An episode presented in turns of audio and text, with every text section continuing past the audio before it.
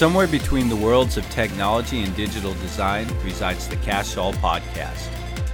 Here to share thoughts, news, and ideas about coding, graphic design, digital tools, and more is your host, Brandon Peterson.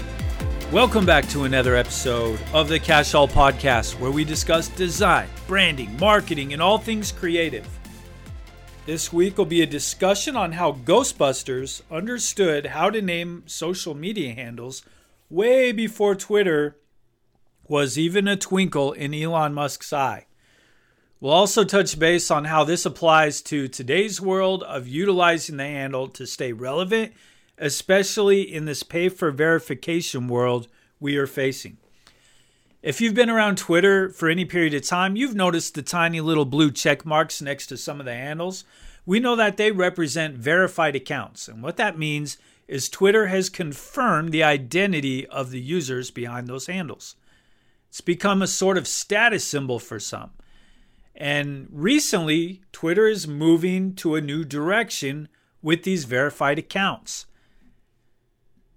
This is being done by allowing users to pay a monthly fee, like $8, to keep their verified status. This situation for some has been stickier than the Stay Puft Marshmallow Man. There are compelling arguments for and against the practice. On one hand, it allows anyone to be verified. It causes Twitter to become less elitist. I just pay a amount of money I don't have to be a celebrity. I don't have to be famous, and I can be verified with my Twitter account. That's pretty cool. But on the other hand, do we want any account to be verified? Not being verified could also eventually lead to your tweets not showing up in other users' timelines. This could lead to a lack of exposure, it could lead to a lack of reach, but on the other hand, could also lead to higher engagement rates as people who actually follow you would be more likely to see your posts and join in on your online conversations. I understand that there's the fact of me signing up for social media. I'm giving whoever that platform is, I'm allowing them to take my data and to sell it to interested parties for targeted ads. Like I'm aware of that fact. But personally, I refuse to pay extra to use my data. Like I'm already what is for sale in this business model of social media, my online behaviors, you know, my my habits online, what things I like to buy, what ads I like to see. So why would I want to pay somebody else to then sell my data? You know what I mean? Like I'm already for sale so why would I pay someone to sell me? That's just my opinion. And some of you may pay the monthly fee. Great. Some of you may choose not to. Great. That's up to you. And the debate of that would probably make a great future podcast episode. What we do know now is that it makes our first impressions, including that user handle, much more important if we want to try to stay relevant without the blue check mark. This isn't the first time in history something like this has happened. The best example I can actually think of happened in 1984. The movie Ghostbusters was a huge hit, and it spawned a very particular cartoon series and toy line. In fact, it actually spawned off two cartoon series. Two cartoons? And what? These two cartoon series were not the same intellectual property? How did this happen? So the concept of Ghostbusters actually existed before Ivan Reitman's 1984 theatrical hit. In 1975, there was a short run of a live action show called Ghostbusters. It featured a team of two friends and a gorilla. Characters' names were Jake, Eddie, and Tracy. The show was not really a success, but after the Ghostbusters movie was released with new characters with from a totally different uh, group of producers, the original 1975 Ghostbusters brain trust decided to jump on this hype wagon, this ghostbusting trend, and re released their show. But instead of it being live action, they decided to make it into a cartoon.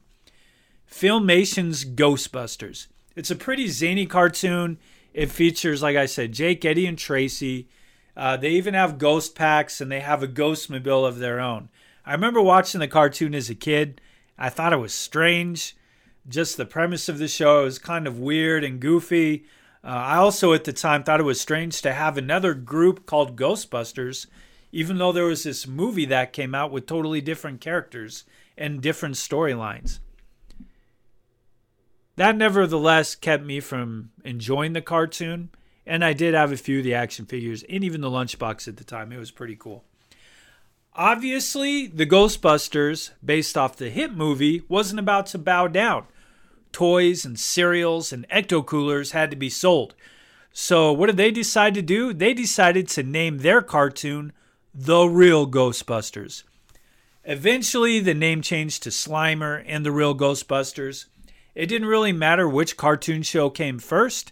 Adding the real at the start of the title of the movie related cartoon was a brilliant move and a real power play.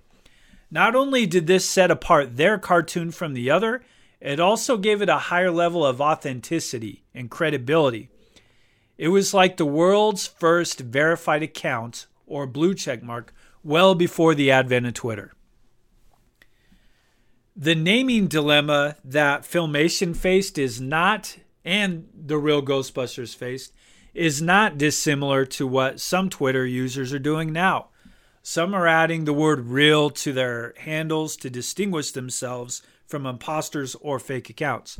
It's a clever way to make sure their audience knows that they're the real deal. A few examples of names that did something similar to set themselves up from imitators might be the Funko Pop online account. Funko Pops, everybody loves those adorable collector figures. I have a shelf full of Iron Man and Rocket Raccoon themed characters. Their Twitter account is at Original Funko. Ellen DeGeneres on Twitter, hers is at The Ellen Show. Our former president of the United States on Twitter, at Real Donald Trump. As a Nebraskan, I had the privilege of following a parody account of our head coach at the time, who was Bo Pelini. At Faux Pelini constantly delivered funny tweets as if they really came from our coach. Interesting fact Bo Pelini, the actual coach, his Twitter account at Bo Pelini has 100,000 followers. At Faux Pelini, over 600,000 followers. So, what should you do with your social media handle? Here's some advice. A lot of it comes from HubSpot, and I think is something that can apply to most accounts and is pretty sound. First of all, you can check to see if your idea for a tag is available across multiple platforms.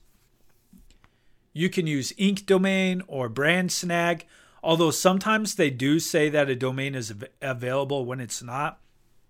So just be sure to double check on the platforms themselves. You can use your full business name if this is for a business brand social media. Use the full name if possible. It makes it easier to recognize your posts, and each post also then helps with your brand promotion and your reach and getting other people to notice it. You can use your real name if it's for your personal brand. In my case, at Brandon Peterson is not available anywhere. It's already taken. So for me, at Code Peterson, it is. But Brandon Peterson is listed as my name with each of those accounts so that it's still searchable. Use short names whenever possible. They're easier to remember, they're easier to search. Try to avoid numbers or symbols, those are harder to type and search. If your business name or your personal brand name is taken, then before your name, you could add I am. So I could have said maybe I could have searched for at I am Brandon Peterson. Uh, I could have done at this is Brandon Peterson, or take a page out of the Ghostbusters cartoon and add a real or the real in front of it. You can also add HQ afterwards, for example, or find a word that you could put at the end of your tag. You can also give your tagline a try. So, for example, let's say like Nike was just now starting and they didn't have a online account. Instead of at Nike, maybe they could have tried at Just Do It or whatever the slogan is, and that would still be searchable and be true to the brand. Now, obviously, there are exceptions to every rule. I know examples of great business and personal brands that don't utilize all the tips above, or in some cases, even do the complete opposite with some of these. And ultimately, whatever you decide to go with, you just want to try to stay consistent. You want to use it the same, if possible, across all platforms. And you want to make sure it's true to the brand, whether it be for the brand for the business you represent or for your own personal brand. In the end, it's all about standing out and being recognized for your authenticity. Just like the Ghostbusters had to cross the streams to save the day, Twitter users are crossing their fingers and hoping their the real handles will help them make a splash in an online world that's getting more crowded than the Ecto containment unit. Thanks again for tuning into this episode. I hope you enjoyed it. I love Ghostbusters, so I had to find a way to tie it in uh, to social media, and I thought it worked well for this matter.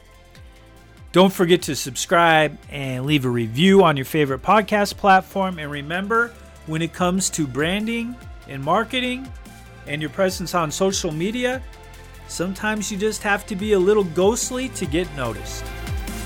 Thanks for listening. Like and subscribe if you want notified the moment of new episode releases. You can interact with me online on Twitter, Instagram, and TikTok using my handle, Code Peterson, or by visiting codepeterson.com.